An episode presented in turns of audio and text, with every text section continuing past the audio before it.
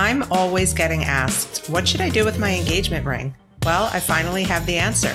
Sell it with Worthy. I'm partnering with Worthy so you can turn your wedding jewelry into cash fast and risk free. Worthy is great because their competitive auctions ensure you get the best deal possible. Over 45,000 people have already moved on by selling with Worthy. If you're ready to move on from your ring, visit worthy.com slash moms to get an extra $100 when your jewelry sells for over 1500 That's worthy.com slash moms when you're ready to move on.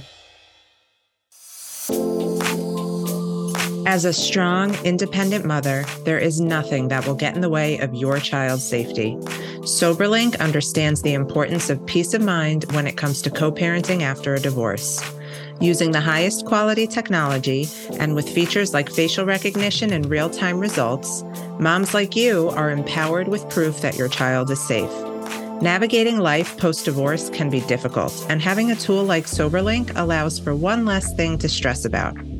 I created this community to provide support for divorced moms like me, which is why I partnered with SoberLink to create the resource Five Ways to Reduce Litigation in Custody Cases.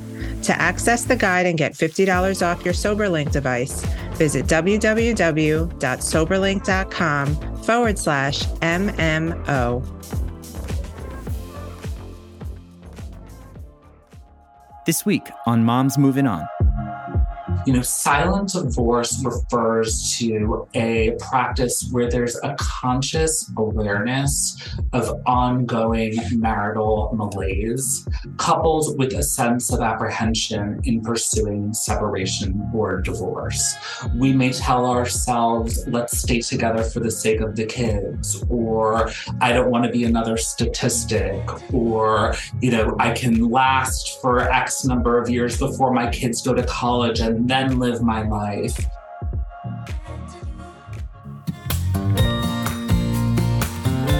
Life moves on, so why shouldn't we? This is Michelle Dempsey Multack, your host of Moms Moving On, navigating divorce, co parenting, single motherhood, and moving on.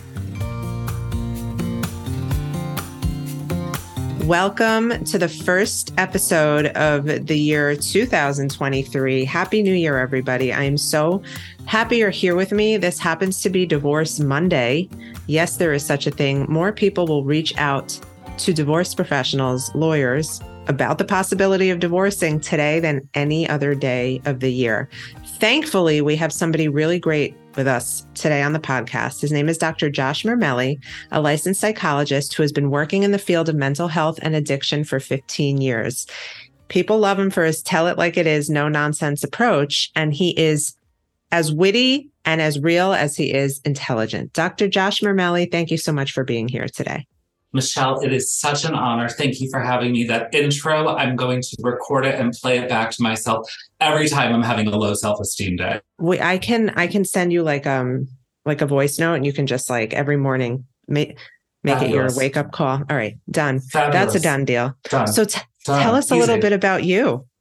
Former Miami well, turned LA boy. Oh my goodness. So framing me as the traitor, traitor already. Um, I'm born and raised in Miami. I've lived in Los Angeles for the last decade. And I'm a licensed psychologist, as you mentioned. I have a private practice in Beverly Hills. And I really specialize in working with people who are at a place in their lives where they are so tired of sitting in psychotherapy sessions and not getting results and outcome. I am not the type of therapist who's going to sit across from you and nod my head exclusively because I don't think that that's what people want. We're in a world right now where our symptoms are larger and louder than they've ever been before. And we need to be heard, validated, and spoken to at a different level than what our symptoms will sometimes allow. Wow, that's beautiful. And yes, we are in a space right now where we're actively calling out our own feelings, right? So, like, mm-hmm. we're coming to our therapist saying, This is what my trauma was. This is how it's affecting right. me. Let's unpack this together. And I mean, I could never have a therapist who just sat there and nodded. Like, I need no. actionable, like, Yes. That's what my husband is for. Sit there, not. No, please. My therapist better be active, right? Is your but is your You're- husband a therapist? He's he would he's not by profession. Um, he's actually a dentist, um, but he's learned a lot in terms of the, the role of pseudotherapist. Okay, but we And do he- he appreciate the great job. dentists who just nod and don't try and have conversations with you when they're you know, that is correct. yes. Up okay. in your grill. Give me a break. all up in your grill. I was going to say all up in your mouth, but it sounded dirty. So I'm okay. Grill makes it more, you know, professional, I guess. Yeah, elegant. Refined. Uh, yes. But you actually brought this idea of, you know, people are talking about silent quitting post pandemic. People are just fed up and they're silent quitting their jobs. Today on Divorce Yes. Monday, you brought up this great um, topic idea of talking about silent divorce. And this is something I actually had never heard of. And I'm really excited we're like bringing this out into the world because let's talk about it. I feel like it's very fitting for so many of our listeners, especially if they're listening today. Yes. Well, thank you again for having me on the show. And I agree with you. We're in this era where very important actions that merit outward expression tend to be suppressed and silenced because of internalized and also societal messaging and shame. You know, silent divorce refers to a practice where there's a conscious awareness of ongoing marital malaise, coupled with a sense of apprehension in pursuing separation or divorce. We may tell ourselves, let's stay together for the sake of the kids, or I don't want to be another statistic, or, you know, I can last for X number of years before my kids go to college and then live my life. But what starts to happen is that we silence a part of ourselves and we learn to really, oh, yeah, it's big time. And that is never a productive recipe for relational success or for living. It's also the worst message we can send to our children. I'm suffering for your sake. What a burden. Yep. It, it's, and I think that's where people get the whole messaging of like staying together is better for the kids, where they get that so wrong. Because I have never met an adult whose parents stayed together on behalf of them who hasn't said, I wish my parents would have just split up when I was young. They were so miserable. Yes, 100%. We're also employing our children with the role of playing the Cupid of convention, right? Oh. We're assigning them a set of responsibilities that ought never belong to a child. Wow. That hit really hard.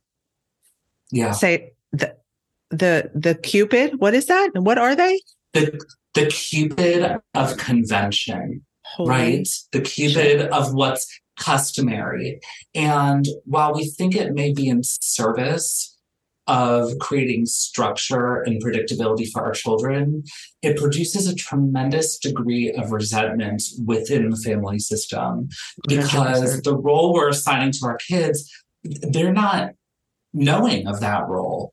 And it's against their will. And look, staying together for the sake of the kids is very different from, hey, we're in this many years, we have a family together. Let's see if we can work through this Yeah, through conscious action and change. That that I think has its role. absolutely. And I think it's always, I mean, when people come to me who are not yet divorced and they say, I want you to help me decide if I should get divorced, I say to them, never going to be my choice, but I will tell you that if you don't make a conscious effort and try everything you can to change yourself, to reawaken the marriage, you're never going to be able to lay your head down at night like without feeling No. guilty. So that's yes, there is something to be said for trying. You do have to try. Um, Absolutely. But but you know, we need to figure out how do we differentiate between sticking it out or it's Yes. just this marriage is broken beyond repair and and it can't happen.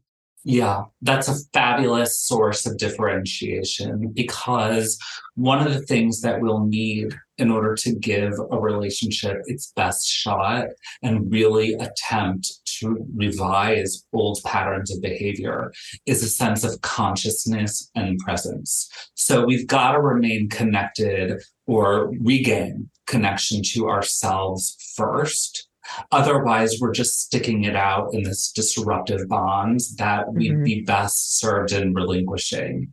So, look, one of the ways that I, I really encourage couples to determine whether or not the marriage deserves effort and whether they're willing to provide that effort to the relationship is to assess what the motivation is. Is the motivation from the standpoint of structure, safety, containment, predictability, um, sort of acceptance from family or society?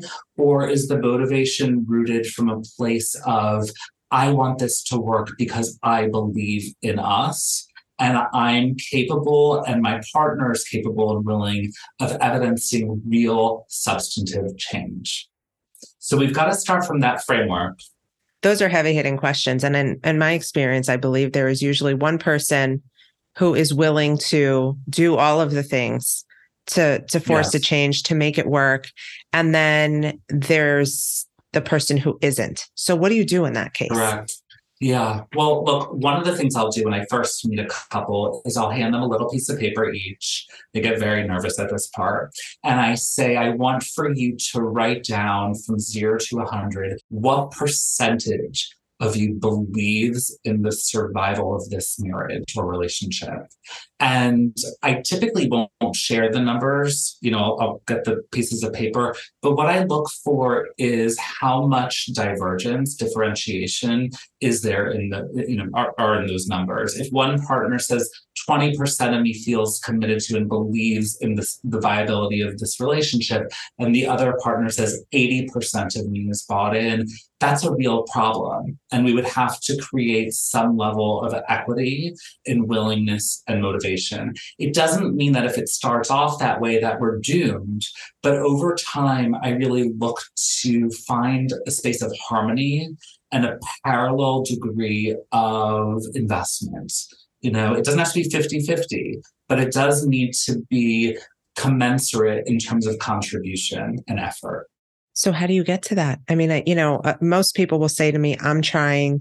My spouse doesn't seem to want it. Can you force it?" I I believe if Mhm. you have to force anything, it's a no from Right. me. But but what do you say to that? Look, what I would say to that is let's establish some real concrete steps to take to determine in a period of time whether we can get back into the room of relinquishing this relationship.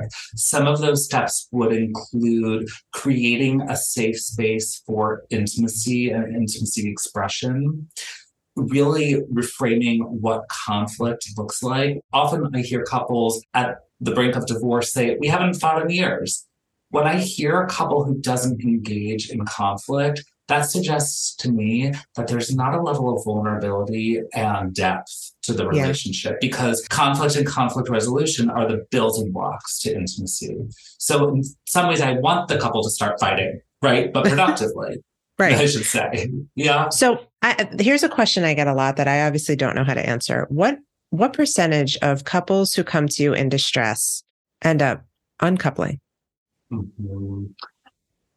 It's a fabulous question. I think it's a skewed statistic only because if a couple's coming to my office and I've determined that they are both seemingly open and willing, otherwise, it would be unethical for me to work with them if one partner feels forced. That wouldn't be a responsible professional relationship. But if I determine that they're really invested, automatically that puts the couple in the camp of much greater likelihood to repair. It doesn't mean it's a guarantee at all. But if there's genuine willingness and investment, I think it really positions couples to feel as though there's symbolic resolution, at least, which is an okay place to start. I would say amongst the couples I see, probably 60 to 70% tend to find some path of reparation.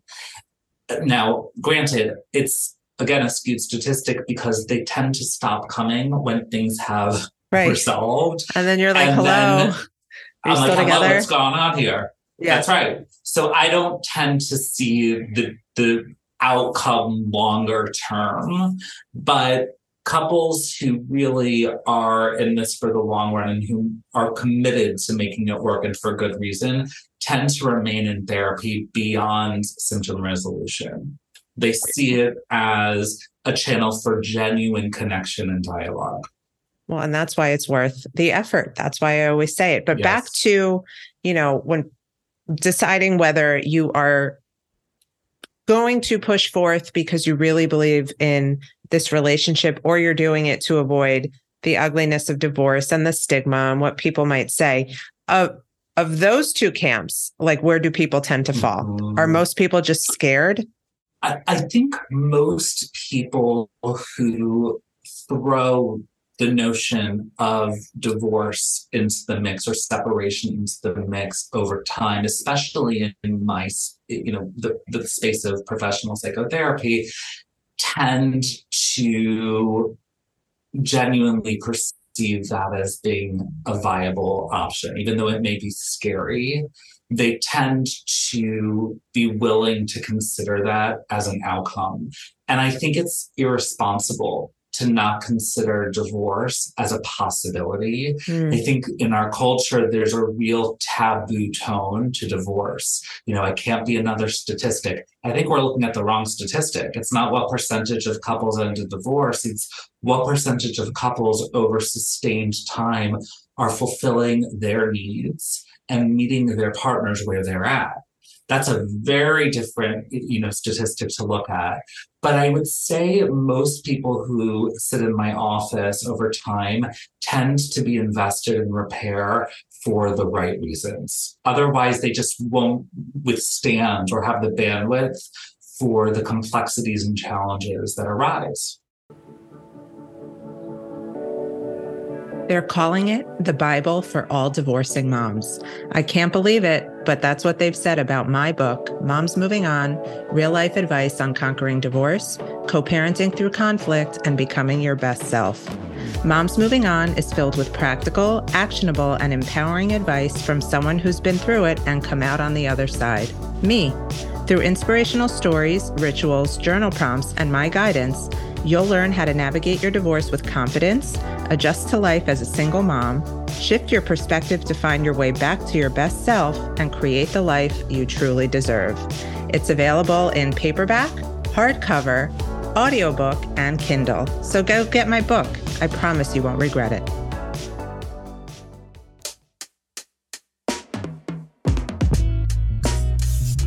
Class is in session and it is time for you to master your divorce. I am Michelle Dempsey Multack, the creator of Moving On School, and I want to welcome you to Moving On 101, the one and only class you'll need in order to master the concepts of getting divorced and co parenting your children so that you can truly move on. In this eight week program, we'll meet week by week to help you move past each phase and first of the divorce and co parenting process so that you can move on in an empowered way while making the best decisions for your children. Visit www.momsmovingon.com to apply for our next semester of Moving On School coming in January.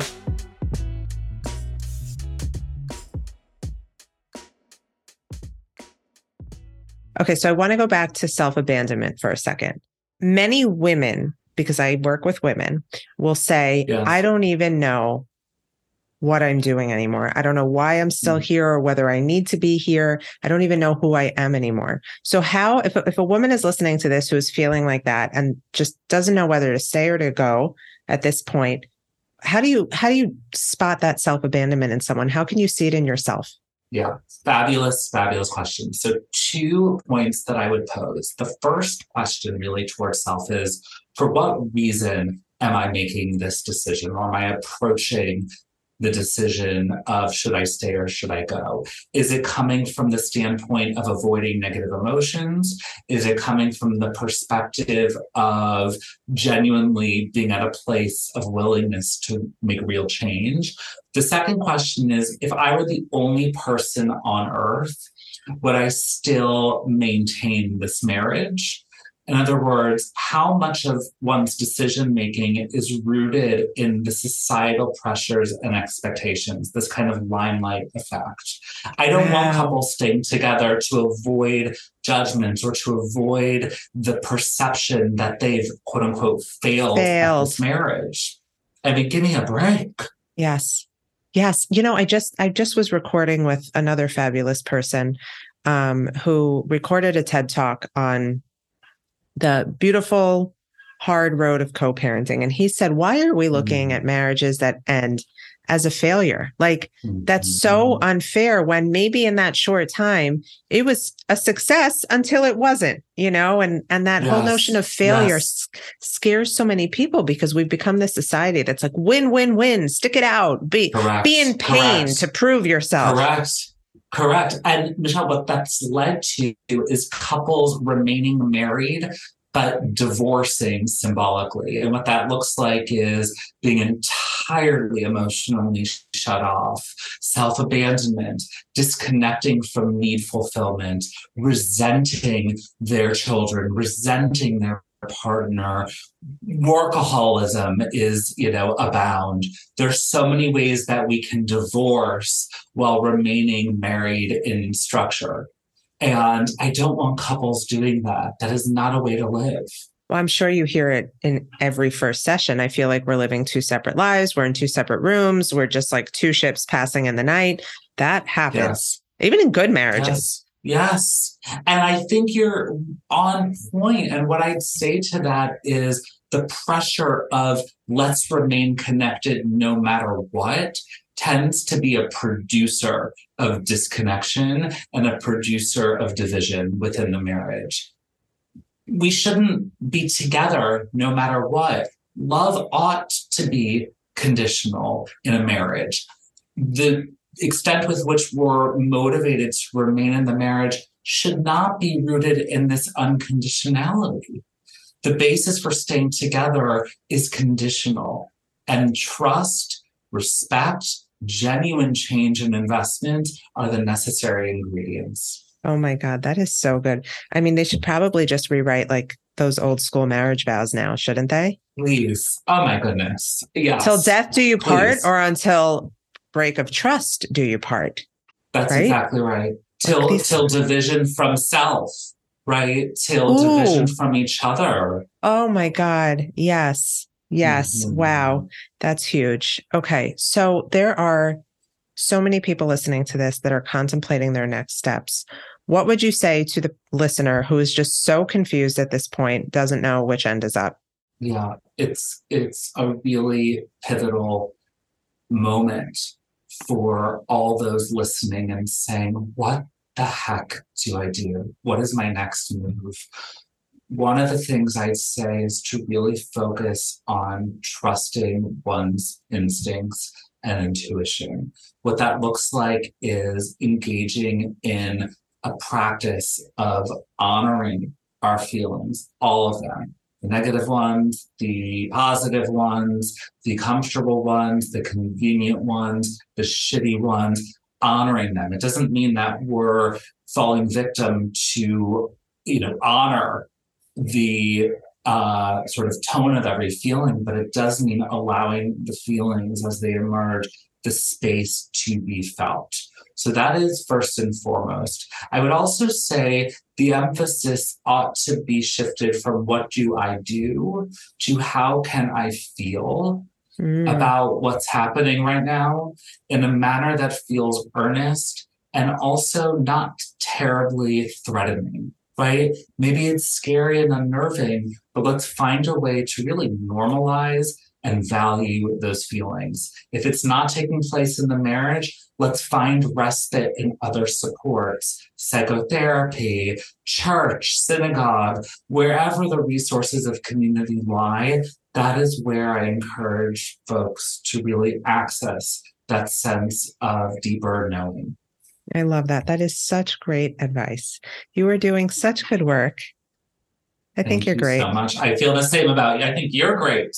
I think you're great. Oh, this is so nice. Well, you should come back I to Miami. We can just do this back and forth. I, you know what? It may happen. Let me tell you, the humidity is apparently good for anti-aging, so that in and of itself may sell me. Yeah. I, you know, why did you move back? I'm vain. I mean, right. let me tell you. Listen, I mean, there's plenty of LA people and New York people here enough to drive me nuts. It took me an hour to drive a mile and back yesterday. So you just add to the pile. Especially Basel. That's right. Art Basel, the holidays, all of it contributed. If you would have told me, Josh, 15 years ago, that I would be living in Miami as a divorcee, remarried, a divorcee, co parenting, stepmom, all of it, I would have told you you're crazy. I'm never getting married. I was so damaged by my own parents' divorce that I just thought it's not in the cards for me. And yet here we are. Mm. And I think, you know, if you're listening yeah. to this and you feel like divorce is the next step and it's all just going to stop there and be downhill, mm. you are so mm. wrong. And do not sell yourself short mm. on what the future could mean for you. Absolutely. And I think that that really applies to how we define divorce. Separating from our partner, whether temporarily or permanently, does not mean a divorcing of self. In fact, it can represent the beginning page to an entire new chapter of self reflection and love. Yes, I have chills, actual chills on my body.